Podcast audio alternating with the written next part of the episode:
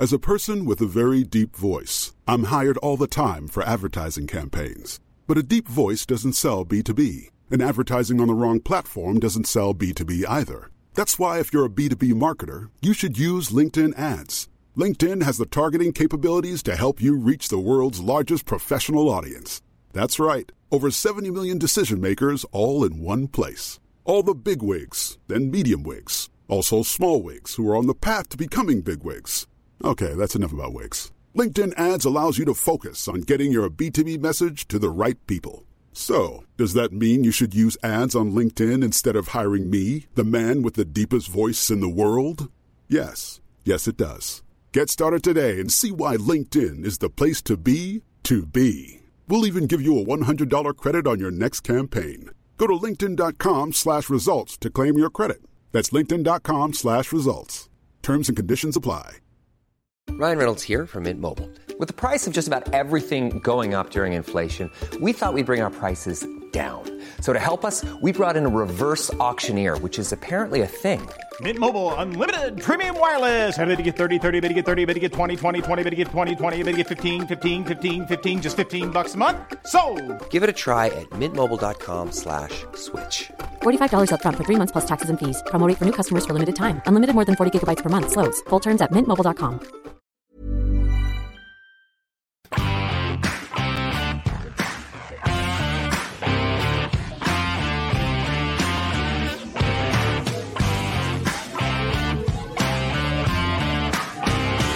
It's the Huddle Breakdown, Enda here with you. It is Derby week. This time it is Scottish Cup semi-final coming up this Sunday.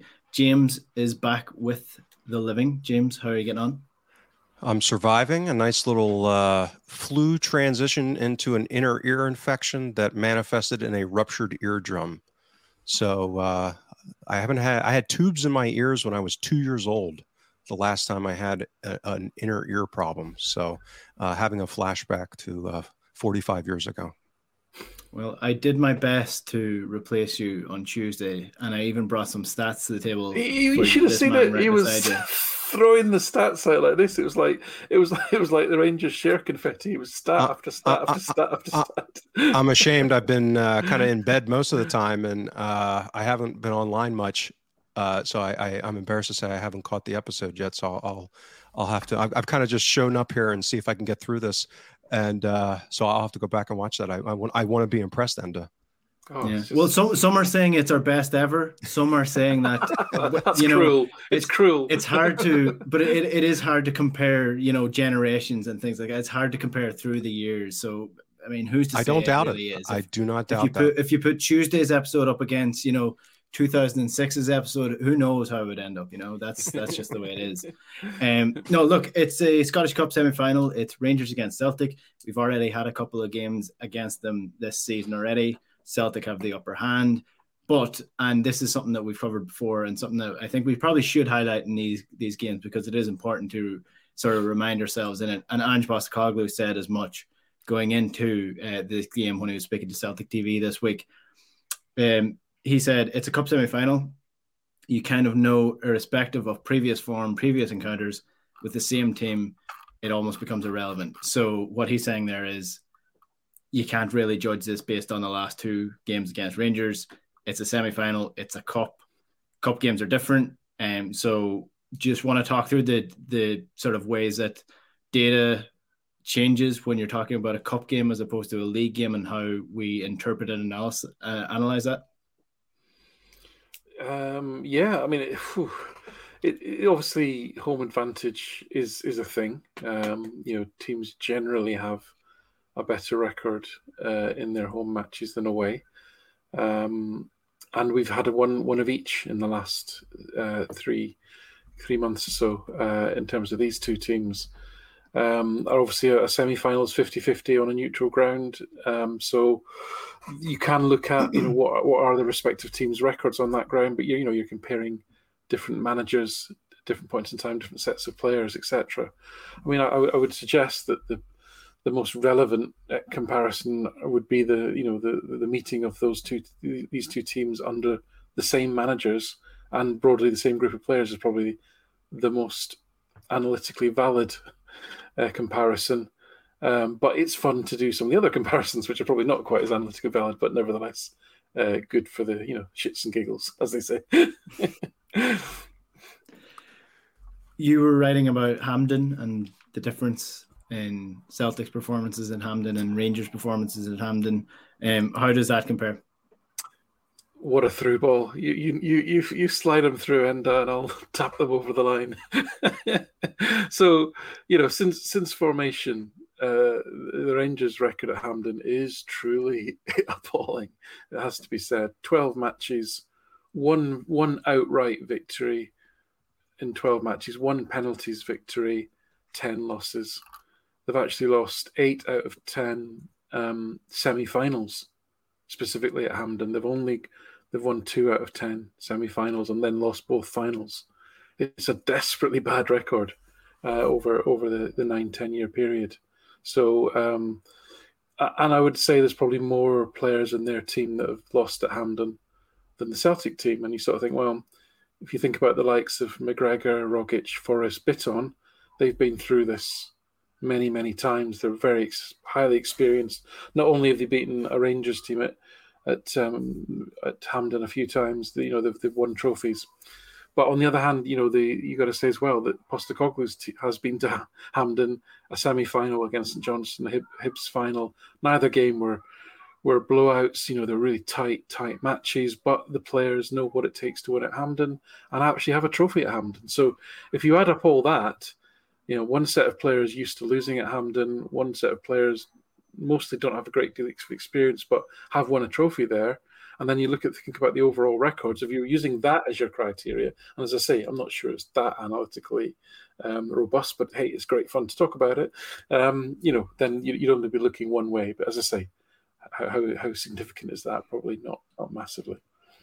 Yeah, it's more psychological than anything, I'd imagine. I mean, if you talk to, I'm not saying this is all players, but if you talk to a lot of players, they use visualization techniques when they're building up to a game where they just picture themselves playing that pass or playing the through ball, or if they get a chance here.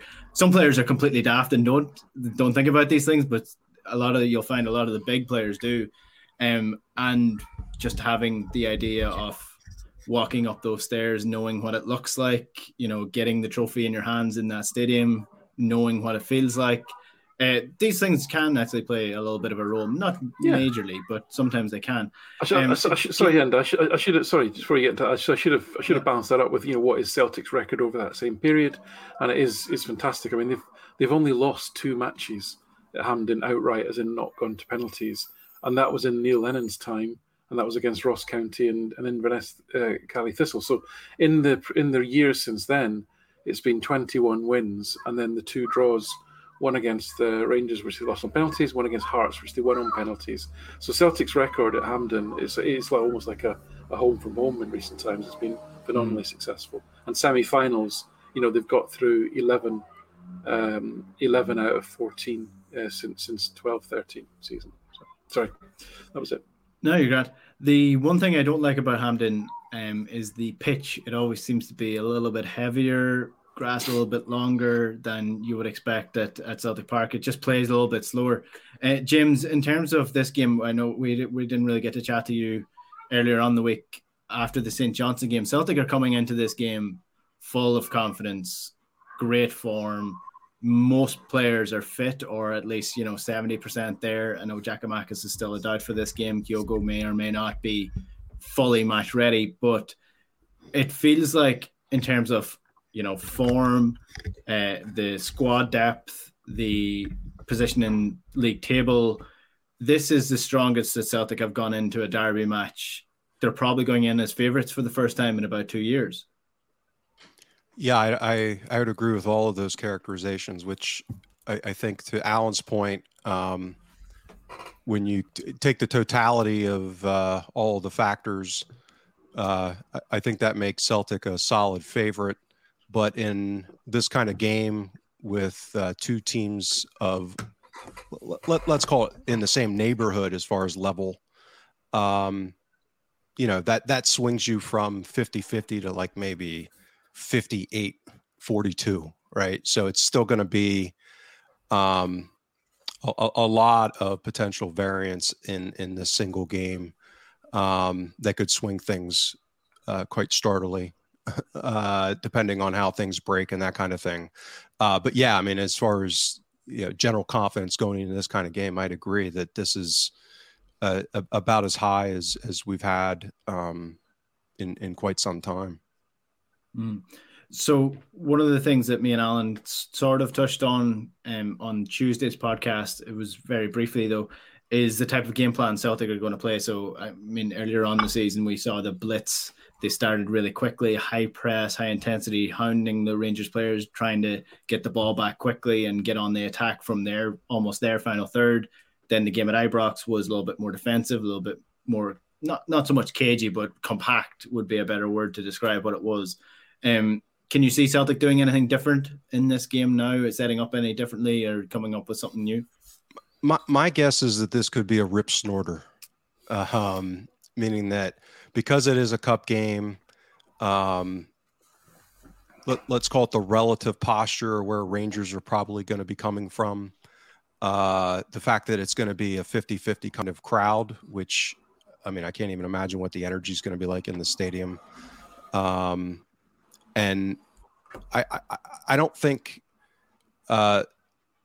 Ange has to be as, meaning that if you're going to like shade things on a tendency basis, the incentives for being a little bit more pragmatic in this environment is quite different than what they were at Ibrox, given the importance of that game relative to the league race. So I could see it being more of an aggressive posture. Because again, I've had a full week of rest, a deep squad now, so there's a lot of reasons why we would swing towards being more aggressive, I think, and I think Rangers will probably also be to a degree. Now they have some different factors because they're playing today, obviously, and how that game turns out may have some kind of impact relative to if they pick up any injuries or. How much they're able to rotate, that kind of thing. But yeah, I could see this being two teams really coming out of the gates really, really aggressively, and it being, as I like to joke, kind of Hagler Hearns at the beginning of the game, in where they really are going after each other. Mm.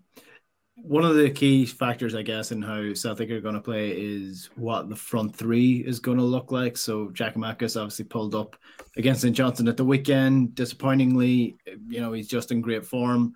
Kyogo coming off the bench in that game. But by the sounds of what Postecoglou was saying and in the aftermath of St. Johnstone, it doesn't sound like Kyogo's ready to start, or it doesn't sound like he's going to start in this game.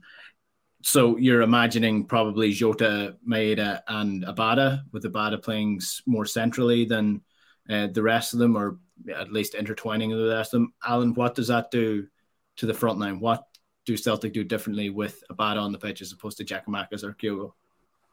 Yep. So I'd agree with that. I don't think there's any strong likelihood that Kyogo would be risked from the start. It just seems very unlikely, really, with 16 minutes under his belt.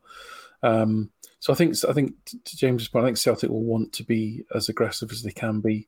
And what we've seen over the last few weeks with Giakoumakis cementing a place in the team is he's just added to that, and that defensive defending from the front intensity. He's been matching, if not exceeding in some games, the pressing and counter-pressing that Maeda does naturally. And Jota has been, again, stepping up in that. So I think Giakoumakis would actually be a really big miss if he didn't play. And I don't think Abada has got that intensity in the press that Giakoumakis has, or Maeda has, or even possibly Jota. But having said that, he came on, was tremendously influential, as were all the substitutes against St. Johnstone. So it's not like he's coming on in bad form or completely out of touch. But I just think we'd lose that little bit of pressing intensity, and I think you'd want to be on the front foot because, to James's point, they're playing a very attacking side tonight in Braga. Quite not they don't play similar to Celtic, but similar in intent, in that they want to go at you and they want to come at you from different angles, it's going to be much the same challenge. And they'll have to play their strongest team tonight to counter that sort of attacking outfit. Now, what they have been doing in recent weeks is they have been rotating and resting players. So, you know, for St Mirren, you know, some players came in, some players came out. And they won't be able to do that because they're going to have to put their best team on the park on Sunday, which will probably be the same 11 players, ideally for them, I'd imagine, the same 11 players that start tonight. And they're not used to doing that and playing a high-energy, high-pressing game. So I think all of the environmental factors, if you like, in terms of preparation time, state of squad fitness, exactly point to, exactly as James said, Celtic being very much on the front foot. And then it's, you know, that's the smart way to play. I just think we're going to be a little bit less effective if Giakoumakis doesn't make it in that regard. But on the other hand, you know, Abada, he's played against them already. He scored a great goal, you know, in the 3-0 game. He came on at the weekend and looked super sharp. He seems to be more aggressive in his attacking than he was when he first joined. And by that, I mean he's more willing to take players on and drive defenders into the box, even if he isn't trying a trick. He's playing at a greater pace and intensity, I would suggest. So his attacking output, I think, would be very effective. It's just that slightly less pressures and counter-pressing. Yeah, James, we spoke about this with Abada before. We almost did a full episode on him, focusing on him. One of his great strengths is movement and popping up in the box in the right place at the right time. But one of his weaknesses is probably, you know, dribbling and getting a ball and taking it past someone and having the strength and physicality to do that. If you're playing Abada through the middle, are you eliminating sort of the downside of his game and almost highlighting the good parts of his game? What does he bring as a central player? Yeah, I think maybe on the margins that could be the case in attack. I think that the question's going to be how does the front three and how they're configured relate to the defending from the front?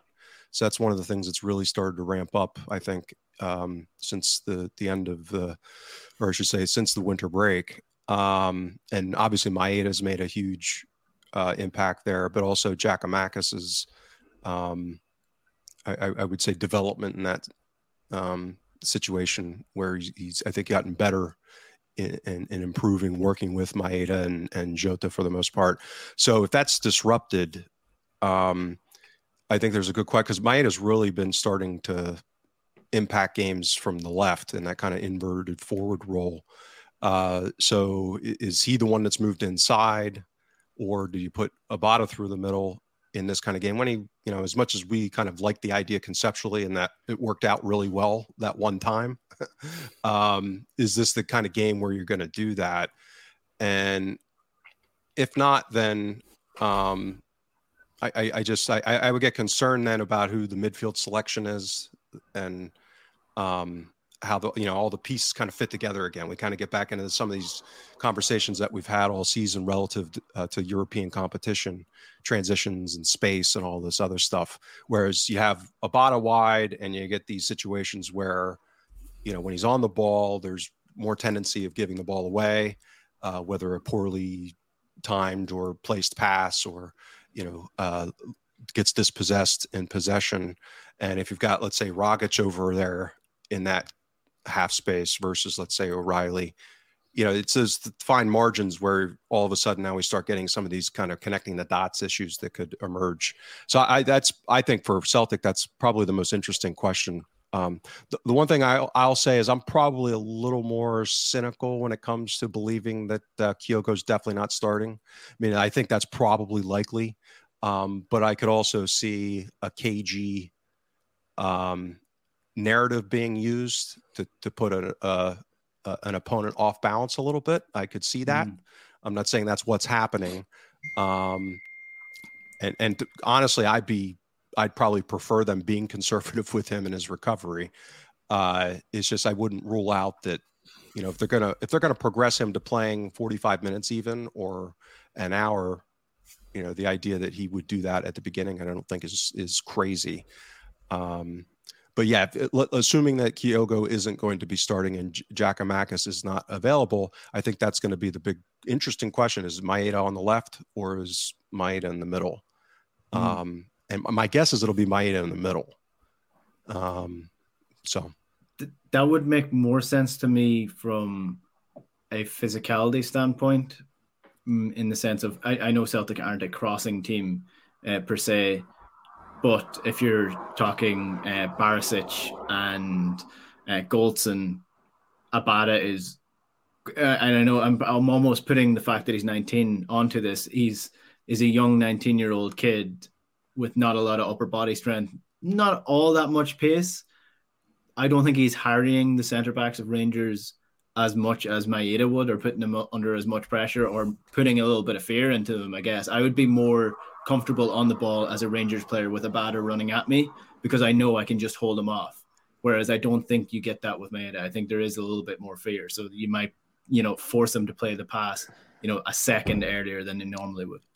Yeah, and for me, probably the most interesting aspect, and we saw potential for this. It just didn't quite come off, and there could have been a penalty awarded for one of them. But we saw even in the first game at Ibrox, the 1-0 defeat, where we actually talked after that game about the unexpected importance and value of McCrory in goal for them that game, because he was able to close space on those through balls and basically defend and prevent opportunities. And we saw a couple of weeks ago where McGregor's less influential movement in that regard resulted in that gap in the space being available and Maeda running onto them. So that to me is probably going to be another huge opportunity for Celtic to play those kind of through balls or from deep, and Maeda making those runs off the shoulder. Now, the nice part with him is that he can do that from the left. That's why, again, the dream scenario is you get Kyogo in too, because then they can interchange, and you got two of these guys making these kind of runs, playing off of each other, and Kyogo dropping deep at times like he did in that brief stint. I mean, it's just that's the orgasmic hypothesis that we want to see play out eventually, if not Sunday. But yeah, that to me is going to be a huge part of this game potentially. And when we talk about variance and error bars, to me that's a big potential one where you could get a red card. You could, McGregor's so error prone anyway, and he's just been such a bomb scare this season that that's the kind of scenario where you could see just that split second finally breaking in a comedic way for in our benefit. Yeah, that's assuming you have a referee that's going to send McGregor off for anything other than stabbing. When I say breaking our draft, meaning that one where he completely like kung fu somebody, just misses the ball. Yeah. Just clean somebody out where it's almost impossible not to grant it. So that's. That the laughable part, that's the one that I'm thinking is potentially there. I mean, that the risk of that for them increases with Abada and the team versus Giakoumakis. The other slight downside to Giakoumakis not playing is that if they once again go man for man and press quite high against Celtic, and we go a bit more direct, then obviously you just lose that physicality in terms of fighting for those direct balls. But on the other hand, you get in behind, you've got some frightening pace to hit. And just a little aside, actually, I was just checking as you were talking.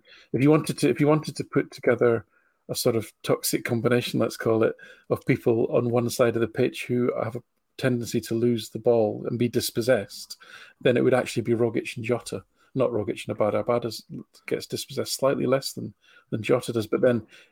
And that's per 90 minutes, but then Jota's having a lot more possession of the ball than Abada. Right. And he's more of a dribbler. Not a lot of it. He likes to try go past someone with a few step overs. In terms of the midfield then, Alan, there's one thing that you very cleverly highlighted in the review of the last derby was how far Tom Rogic pushed up, and it was almost like a 4-2-4 in the counter press. Do you think Celtic are going to go for that again? Or are we going to try do the same thing in terms of putting their defenders under pressure? So Yeah, I mean, I was just thinking about that as we were talking, actually. It was wonderful. Do the same. I mean, again, my interpretation of why Celtic did that was to avoid them getting the ball into Jack and Lundstrom, who are very good at then building the play from those deeper positions. You know, their passing through the lines is good. Their ability to find players with slightly longer, more direct passes is decent. So it was to really stop their deep playmaking and cut it off its source. So I think that was pretty much effective, because what it really did was that it made Bassey and Taverni the playmakers, which, you know, actually Bassey did particularly well, played a really good game, but he was given a lot of the ball almost by design.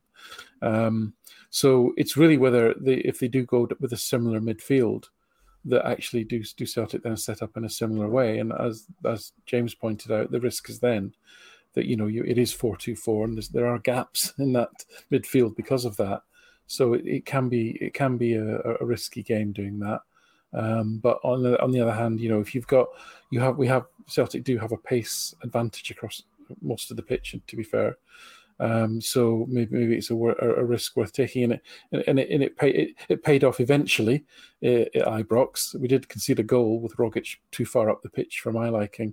Should have been back in that number 8 position in shape, and wasn't. Huge gap. We didn't cover it, etc. So, yeah, there are risks to that. But I suspect if it's the same formation, the same two pivots in midfield for them, I suspect they'll probably do something similar. Mm. Which brings me along to, again, the recurrent theme of these sort of conversations now that we have players to talk about in different positions. Matt O'Reilly or Tom Rogic, James? Yeah, so I'm still going to... I'm not going to back down. I'm going to double down. I'm still in the O'Reilly camp. I think a lot of what Rogic has been offering, and he's been excellent, has been benefiting from the system, meaning that he's been, to his credit, he's been finding those pockets of space. But he's actually not been doing a whole lot with it creatively. So he's scored some goals. But I suspect if in this similar setup against similar opponents in the similar games, O'Reilly would also thrive in that style of play, in that system against those opponents. So to me, again, the big variable for O'Reilly is that just killer pass that he seems to be capable of. And, you know, Rogic has been less of that in recent times than he had been in the past, I would say. And just on the margin, I think, from an athleticism perspective, I'd probably shade it to O'Reilly. But again, this is a luxury to be, you know, these are not huge differences that we're talking about here. So it's definitely a preference rather than, you know, going down with the Titanic type of thing. Yeah. No, this is just to play devil's advocate again. But again, we're not saying one is better than the other per se, but let's say Tom Rogic is 24 and not the age that he actually is. If you're looking just purely on his numbers basis and what he's produced in these games, take the perception of his age out of it. Does that impact your decision on whether Matt O'Reilly should start over Tom Rogic? No, not for me. I mean, that might shade the athletic part a little bit, but again, I'm gonna flatter Alan here. I think O'Reilly is the better player right now, and I think he does more. I think now again, the one part about that where I would maybe shade it to Rogic, and we talked about that after, the way that Ange utilized that position in the last derby was, if you're going to have him more in that pseudo 10, like right in the box, where that close control, you know, tight pockets of space, where being able to navigate in there, if that's the priority, that's where the manager wants that player playing, then yes, I think Rogic is the specific person for that role. But outside of that, I actually have I think O'Reilly is the better player overall. Mm-hmm. And just finally on this conversation, Alan, the sort of intangible quality that we mentioned earlier on the show, Tom Rogic has been there, done that. He scored an absolutely huge goal for Celtic in Hampden to win a cup. Does that play into the decision making of whether he should start? Because it's sort of these weird things where you've got a young player like Matt O'Reilly, clearly really talented, and he doesn't have experience at this level. But how does he have experience? How does he get experience unless you actually put him in this type of game at the same time? So experience that Tom Rogic has versus the quality of football Matt O'Reilly has without the experience. Yep, I'm sure, again, like we talked about at the beginning of the game, you know, you can talk about all these different factors, but which ones are the most material? And, you know, it's probably the form that the players are in at the time and how they're presenting and training, as Ange says. Again, I agree with James. If you look at their defensive numbers, and you know, Rogic has got nearly double the defensive action. Hey, I'm Ryan Reynolds. Recently, I asked Mint Mobile's legal team if big wireless companies are allowed to raise prices due to inflation. They said yes. And then when I asked if raising prices technically violates those onerous two-year contracts, they said, what the f*** are you talking about, you insane Hollywood ass f- So to recap, we're cutting the price of Mint Unlimited from $30 a month to just $15 a month. Give it a try at mintmobile.com/switch. $45 up front for 3 months plus taxes and fees. Promo rate for new customers for limited time. Unlimited more than 40 gigabytes per month. Slows full terms at mintmobile.com. The success rate of Rogic, O'Reilly's got nearly double the defensive action success rate, Rogic, and also double the percentage of times he wins the ball back through defensive actions. It's the night and day as far as defensive metrics. In attack, Rogic is on, I think it's 0.73 expected goals and assists per 90, and O'Reilly is 0.67. So there's really not a lot in that. So if you were just going to pick purely based on numbers, you'd pick O'Reilly for his defensive capabilities, because you're getting pretty much the same offensive output. But obviously, as you said, there are other factors to weigh up, and Rogic's experience is clearly comfortable or doesn't get worried or stressed playing against this opponent. You know, he's comfortable with you. We will be comfortable with the occasion. But then again, if you go back to and actually has you'd think I also asked the question: has Rogic done anything to deserve being dropped? Because that's effectively what you'd be doing. And you probably say no. I mean, Rogic wasn't particularly effective in the first half against St Johnstone. O'Reilly was sensational when he came on.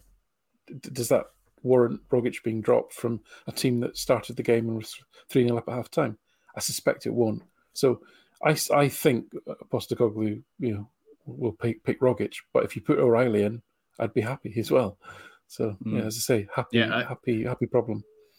I saw a clip from Matt O'Reilly in the press conference after the St. Johnstone game, asked about what the scenario is where Postecoglou tells him that he's on the bench or not playing or why he's not involved. And he was very straightforward about it. He said that, you know, he knows very early on in the week that he's not going to be starting in the game, and that, and you know, they have individual meetings. He tells them, here's why you're not, here's why you're on the bench, here's where we see your role being.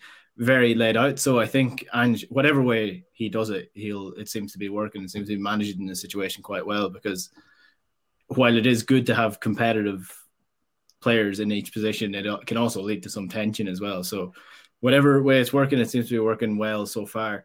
In terms of the opposition then and what they're going to do against us, if I were managing Rangers, and I know there's a very basic there's a very basic game, but, there's a very fundamental problem with that. This doesn't happen in those. This doesn't happen in those S&M sessions you have, does it, Enda? You don't play this role. Yeah, it's called the Jimmy Bell conundrum. I mean, it's not exactly it's not a complicated game. In a very basic way, I would be looking to stop Celtic's midfield, because that's where we create things. So stop Tom Rogic if it's Tom Rogic, stop Matt O'Reilly, flood the midfield and try interrupt the game plan as much as possible. Almost do what Atletico Madrid were trying to do against Man City. Just frustrate the hell out of this Celtic team. Try rile them up, try annoy them, niggle at them, get on the ball, foul them, kick them off the ball, do whatever you can to interrupt their game plan, interrupt their flow. Rangers haven't done that so far this season. Are they going to try this time? From your lips? I mean, that's part of the fun of this playing this Rangers side is you really have no idea what you're going to get. And I'll tee you up here, Alan, about your analogy, because I think it's a great one. And I agree with you 100%. Yeah, I mean, listen, what you described was potentially a way a Rangers team would have played in the 1970s and 80s, and indeed 90s, actually, in terms of, you know, the physical aspect of the game. And not so much really detected that style of play in this group of players. I mean, I think you've got, let's call them people who are culturally at home at Ibrox, like Jack and Arfield, that are probably capable of playing in that way, but I don't think the rest of. I mean, Lundstrom's pretty robust. I don't think there's a lot Barry Ferguson in this team, you know. Yeah, there's no Alex Ray or you know. Well, we can go on forever, can't we? You know, but yeah, there's no Terry Hurlock or Gary Stephen or just go on and on and on. But anyway, so no, isn't that? I don't think they're that kind of team. Their robustness has come generally through being well organised. And a midfield that of a younger Stephen Davis and Aribo and a Kamara was a really nice blend of athleticism, power, dribbling ability, and just enough passing ability to get the ball to the forwards. Probably again a little bit, not too much creativity, but a lot of other positives there, and just being very organised and tight and difficult to break down. But he doesn't seem to want to go down that road. And if he's going to play the two pivots who are, you know, good passes of the ball, but not terribly mobile around the pitch, and then Ramsey, then you can't, there's just so much space there. And they're not going to get much in the way of defensive solidity from that threesome. But that was their first pick, you know, in the last derby, and it'll be interesting to see if that's their first pick tonight as well, because it seems that, you know, Ramsey's, you know, being prepped, didn't play, I don't think, against St Mirren, so he's being prepped to play in this game. So, yeah, and, you know, Ramsey's a very skillful player, picks up great positions, got that little bit of creativity that perhaps the rest of the players lack. But in terms of, you know, counter-pressing and defensive solidity and getting back into shape, it's not really his thing. Mm. You're a great man for risk, James. So what's the risk in this game? I would be most worried, I think, as I've mentioned before, if they optimized for speed in their, let's call it their front four, at the number 9 position, the 2 wingers, and then if they're going to play that kind of 10 role.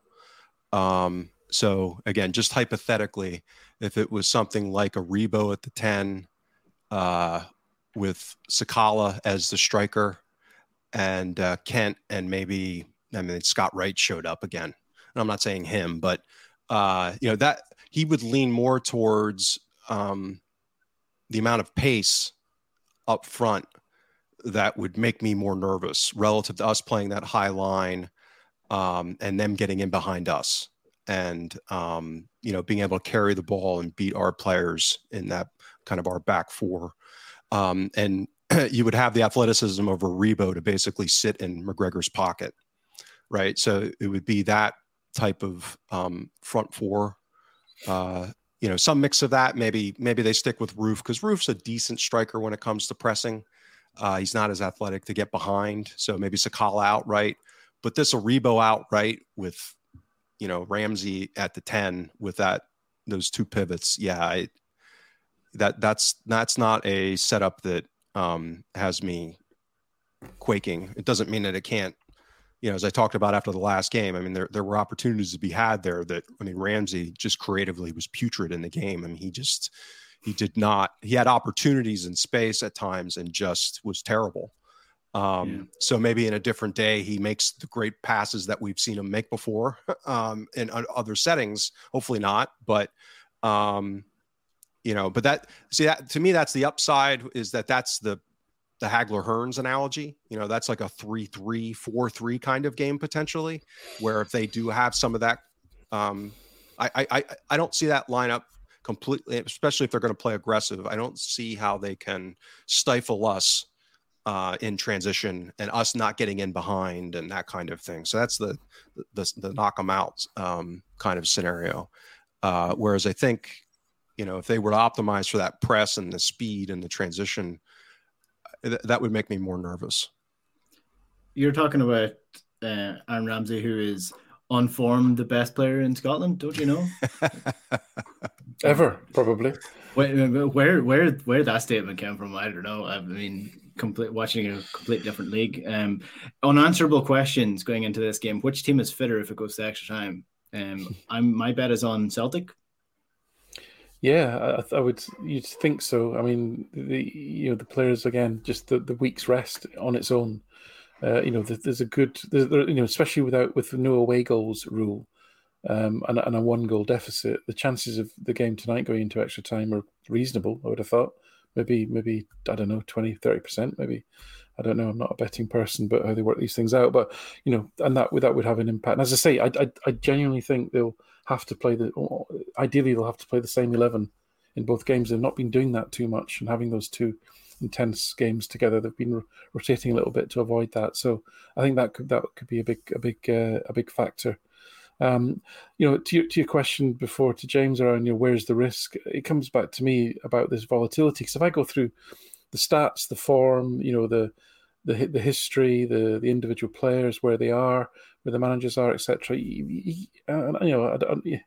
Hopefully people that are watching or listening know that we don't try and be complacent on this show, but you've got to consider Celtic to be such strong favourites just because of the cohesion and the way that we're playing and the trust that the players have in the way that they're playing. But what they have got increasingly under Van Bronckhorst is just this volatility of performance that we talked about. And are you going to get the Rangers that played against Borussia Dortmund, or are you going to get the one that was very incoherent against Celtic, didn't get a shot on target in Braga, struggled to break down Motherwell, Aberdeen at home? Well, I think I might have just answered my question there. Alan, sorry, yeah, sorry to interrupt you. Just on that, right? Ignore the Dortmund game. Take the Dortmund game out of it. The Dortmund game doesn't happen. Okay. How's their form? Again, they're capable of decent peaks when they're playing St Mirren, and this is what I wrote about this in the week. This has echoes of Lennon. Okay, Lennon's team could turn up and absolutely trounce teams. Yeah, but equally, we could then lose 1-0 to Livingston the next week, and that's kind of, if you look at their XG differential, the difference between expected goals for and expected goals against, there is huge volatility now in their performances, and that's exactly what Celtic looked like under Lennon, and what the Rangers looked like under Gerrard was a very consistent XG differential, as in the performances were repeatable, and there was a decent differential there in terms of, there was enough gap between expected goals for and expected goals against that they could absorb quite a bit of negative variance. Whereas with Celtic, it was the opposite. And now we're at a stage where Postecoglou is almost seeing 2 goals difference, expected goals difference between for and against in a game, and you can absorb a dodgy penalty, you can absorb a fluky goal from 40 yards in that scenario. But if your expected goals differentials is like Rangers and it's down to sort of 0.7, 0.8 per game, then that's not so difficult. That's not so easy. Sorry, to absorb. So that variability in performance It has some risk to it, but also highlights the lack of cohesion that they're producing in their performances at the moment. And consistency. It comes down to consistency is what I'm talking about. Yeah, it definitely does. And I think that Dortmund game, the reason I'm saying take it out of it is because it's almost perceived as if because they got that result, that's their level, and it's not. I mean, Celtic's result against Barcelona in 2012, unbelievable result. That's not Celtic's level. That wasn't Celtic's level that year. They pulled off a massive, massive result. And I think Rangers caught Dortmund on the hop. That doesn't mean they're as good as Dortmund are. And over the course of the season, they would finish second Bundesliga. I watched them against Dundee. They were awful against Dundee. That doesn't mean that that's their level. That just means that I think their level is a little bit closer to what it was in their win against Dundee than it was in their win against Dortmund. So, Celtic are more consistent team in the league. Sorry, and if you look at underlying expected goals again for their Europa League campaign, I think actually their expected goals against is higher than expected goals for across their Europa League campaign, meaning, you know, they've had a good run at it, really. Not to say that they're not a very effective Europa League side. They are, and you can't take away their record in the last 3 years. But, you know, they're on the right side of positive variance in the Europa League this season, but they're not seeing that so much in domestic football. So I think that the two keepers encapsulate the two teams, meaning that I'll go back to my my financial markets training, right? So what they teach you in finance is that you'd rather have a steady 3% than a volatile 3%, right? So on a risk-adjusted basis, smooth in 3 is better than choppy in 3. And that's basically what you've had with McGregor versus Hart. Hart's been very steady. Their overall keeper play has actually been pretty close this season. But McGregor has just been very volatile and he's very error prone. So how that's fallen this season happens to be, and I think it explains a lot of what's happened, the disparity between how they've dropped points domestically and they've had these very good results, even on, you know, games where XG differentials aren't great in their favor, like against Dortmund or some of the other ones, is McGregor, his poor positioning has worked in his favor, right? So there are times when a keeper can be in a bad position and the guy's taking the shot just happens to hit it in the direction of the bad position rather than going, you know, far post when the keeper leaves an acre of space, right? So we're not talking about huge volumes and numbers here. And the way that they've just happened to fall this season is that for the most part, McGregor's bad positioning has not cost them in, and again, he's been good shot stopping across the board for the most part, other than his handling, like he dumps stuff right in the middle in the front of the goal, but actually getting to stop the shot, he's still pretty very good at it still, actually. But it's those errors that he's been making in games that have fallen disproportionately in domestic games, like we saw against us in the last derby, where he just dumped that ball unnecessarily right there for Rogic to finish. So, you know, could he have a game where he stands on his head, and on top of that, our shooters happen to just, you know, be off a little bit? Absolutely. I mean, who knows? You know, I think we know we'll probably get out of Hart, and that's the reliability factor, and it fits very much with the team. Whereas McGregor is a huge wild card. Like I said, it could be a red card. He gets sent off in the 3rd minute on a through ball, or right, or well, probably not, but or, you know, he could make 5 or 6 huge saves that just happen to work out, and, you know, that. You know, put them in a position to win a game that maybe they shouldn't. So I see him as being a fulcrum potentially, as he has been in their season. I think he really does encapsulate this distinction between how they've done so well in Europe and then drop so many points domestically. When you said the goalkeepers encapsulate the two teams, that was a much more nuanced and mature answer that came into your head that came into my head. I won't say what came into my head, but it was not a compliment towards McGregor and his looks. So look, just finishing up, before I get the, you know, the wonderful predictions that you just love to do, and one thing that I wanted to ask is, and again, you're going to love this, who's your 5 penalty takers if it goes to penalties? Crikey. Goodness me. I know who mines are. Right. Well, I mean, again, it depends on who's on the pitch at that point. Well, let's say to make it easier for you, Kyogo's on the pitch. Yeah, I think I'll tell you one that I would say I don't want taking it, which would probably be a surprise and annoy some people, is I do not like McGregor on penalties at all. So he would not be one of my 5. But, you know, we've seen so few guys do it. So Juranovic, obviously, Kyogo, I think, would be an obvious. Outside of those two, I mean, it's like, okay, are they good on the ball? I would think O'Reilly would be good in that kind of situation. Probably Hatate. You would think Jota with his quality. you know, on the ball, you would like him in that kind of situation. So I'll go with those five, but not a whole lot of conviction outside of Juranovic and Kyogo. Mm-hmm. Mm. Alan, do you want to have a stab at it? Yeah, those two. I would add Abada in because I think he's naturally a good finisher. Yeah, and he seems quite a calm player. And he's not too excitable. I think Hatati's a bit excitable, so you want a bit of calmness on penalties. So yeah, Juranovic, Kyogo, Abada, and then probably Jota definitely, and then probably Maeda. Yeah, I go off this who strikes the ball the nicest. That's scientific. Yeah, so I go Juranovic, obviously. I would have Callum McGregor because I know that he's missed a couple, but in this sort of scenario, I think he keeps a level head quite well. Then Matt O'Reilly, obviously.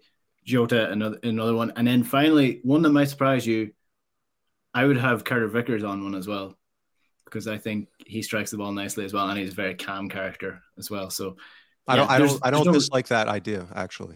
Yeah. There's no if there's one centre back, if I had to choose between Starfelt and Carter Vickers, it's definitely going to be Carter Starfelt. No offense to Starfelt, but it's definitely going to be. Starfelt with Panenka. Yeah, I mean, come on.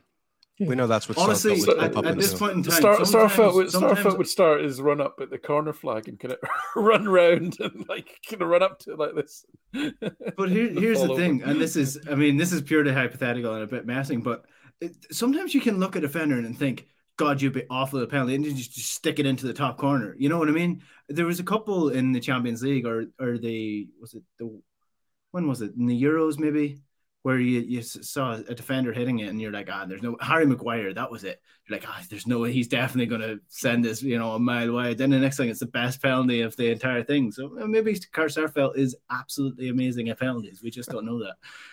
Hopefully it won't come to that. We will win the game in normal time. So that brings me on to the predictions. Who are we thinking? What are we thinking for this game? I'll go 3-2 Celtic. I'll go with no red card, although that's my outlier bet, and a knock 'em sock 'em out game that both teams are a little better at finishing than they've been in recent history. So an open game, an attacking game, and some goals is my guess. Well, the average number of goals in a game is round about 3, so 2-1, just on that basis. 2-1 to Celtic, or 2-1 to... Yeah, I think so. I mean, as I say, they are strong favourites for all the rational reasons, and they're kind of most of the doubt in my mind is for slightly irrational reasons. So to me that. But I know football's not a rational game, as we've seen this week, in fact. So that's got to be added in as well. But all the factors are there. All the factors are in Celtic's favour, really. Mm-hmm. Yeah. I think it's going to be a cagey game. Cup games are generally make me a little bit more nervous than normal games, and that I think the players get a little bit more nervous as well. Not under Ange, you won't be. I don't know. I think human nature is a crazy thing. Is why we're able to talk about football matches in different ways depending on what happens. But I'm going to go with Celtic to win 2-0, but the second goal will come late. That's my prediction for this game. I think it's going to be a tight one, but Celtic will edge it. So that's my prediction. Anything else just want to touch on before we finish up? I'm just looking forward to hopefully being conscious for the game 100% this week. Yeah, best of luck for that. Hopefully you're feeling better and well enough to even just enjoy the game, let alone watch it. I hope so. It'll be my best game in 3 weeks, hopefully. Yeah, no, I honestly, genuinely, as I do with all of these kind of shows, is try and find what I'm worried about and talk about that as well, because we try and be balanced. But I've not found a lot this week, and I'm not being funny. I just genuinely been racking my brain thinking, what am I worried about?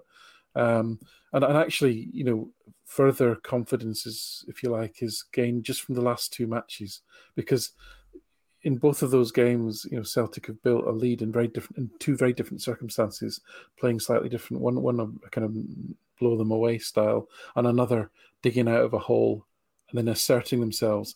And then on both occasions, they've more or less, a little bit by design, but a little bit because obviously naturally Rangers have started to come forward more.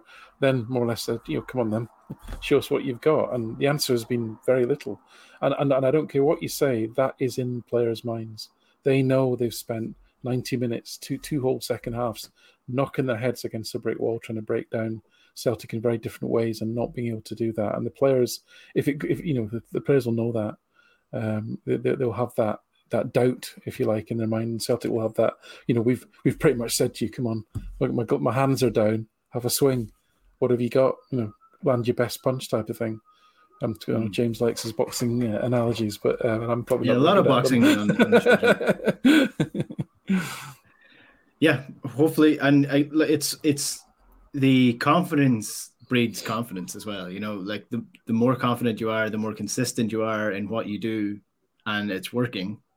The more confident you go in, and almost the better you are at it. So it's one of those things. I think Celtic are just in a better position right now, and hopefully that plays into the game. Hopefully the, you know, weirdness of semi-finals doesn't play too much into this, and it is just another day at the office for the Celtic players. The intensity with which the players came off, I know it's St Johnstone, I know Celtic were 3-0 up, but the intensity in which players, because we've seen so many games like that where Celtic actually is 3-0 and then pretty much you just kind of saunter around for 45 minutes and it finishes 3-0. But they actually went absolutely kept the foot down, and the intensity with which the substitutes came on and played shows you that that's a squad in a good place, right? Mm. You know, that is important. So mentally and physically, they're in a good place. So it could all still go wrong. You know, Bobby Madden could have a big impact. Alan McGregor could have a big impact. So all these caveats absolutely apply. But I'd rather be in this situation than theirs. Yeah, big time. We shall wait and see. We will have a review of the game on the podcast next week, and a reminder that over the next couple of weeks, we will be joined on the channel by a good few voices from different Celtic podcasts. They are not lined up in terms of the dates and the matches they're going to be looking at, but that will be announced fairly shortly, as well as we build up to the run for the title, which hopefully it will be a run for the title over the next number of weeks. James, Alan, thanks very much. Thanks, guys. Enjoy the game. Yeah, thanks. Yep. Yeah, and same to everyone out there listening or watching. Enjoy the game. Hopefully Celtic get a win. And if you want to get this podcast, as usual, it's in Spotify, iTunes, or wherever you get your podcasts. Or you can subscribe to the YouTube channel as well. Just hit the red subscribe button below. You get notified every time a video goes live on The Breakdown Inc. Until then, I'm Enda Coll, Alan Morrison, James, thanks again. We'll chat to you later. Good luck.